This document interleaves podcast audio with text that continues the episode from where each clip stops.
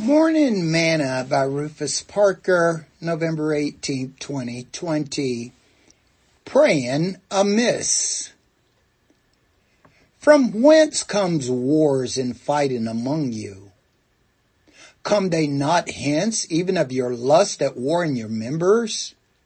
You lust and you have not, you kill and desire to have and cannot obtain. You fight and war, yet ye have not because ye asked amiss.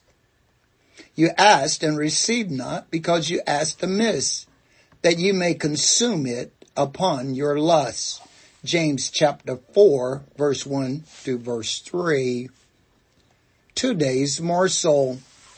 One of the things I have learned about prayer is that it is so important to the Christian life. And I have also learned the importance of knowing how to do it. If we do not pray, we will not stay. As the adage goes, seven days without prayer makes one week. James says that we pray and do not receive because we are praying amiss. In other words, we are praying, not praying right. We are praying for the wrong reasons or for the wrong purpose.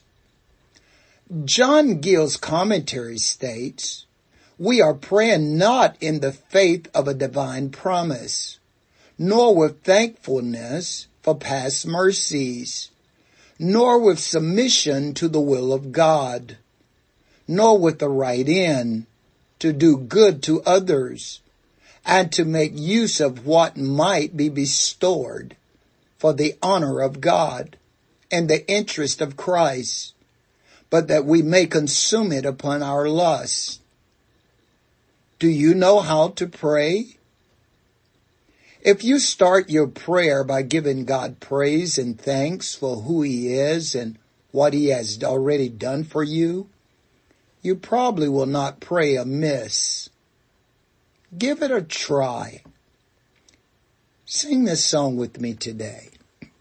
Thanks, thanks, I give you thanks for all you have done.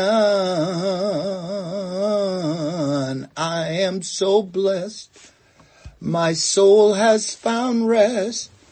Oh Lord, I give you thanks. Thought for today, pray without ceasing and everything give thanks for this is the will of God in Christ Jesus concerning you. First Thessalonians chapter 5 verse 17 through verse 18.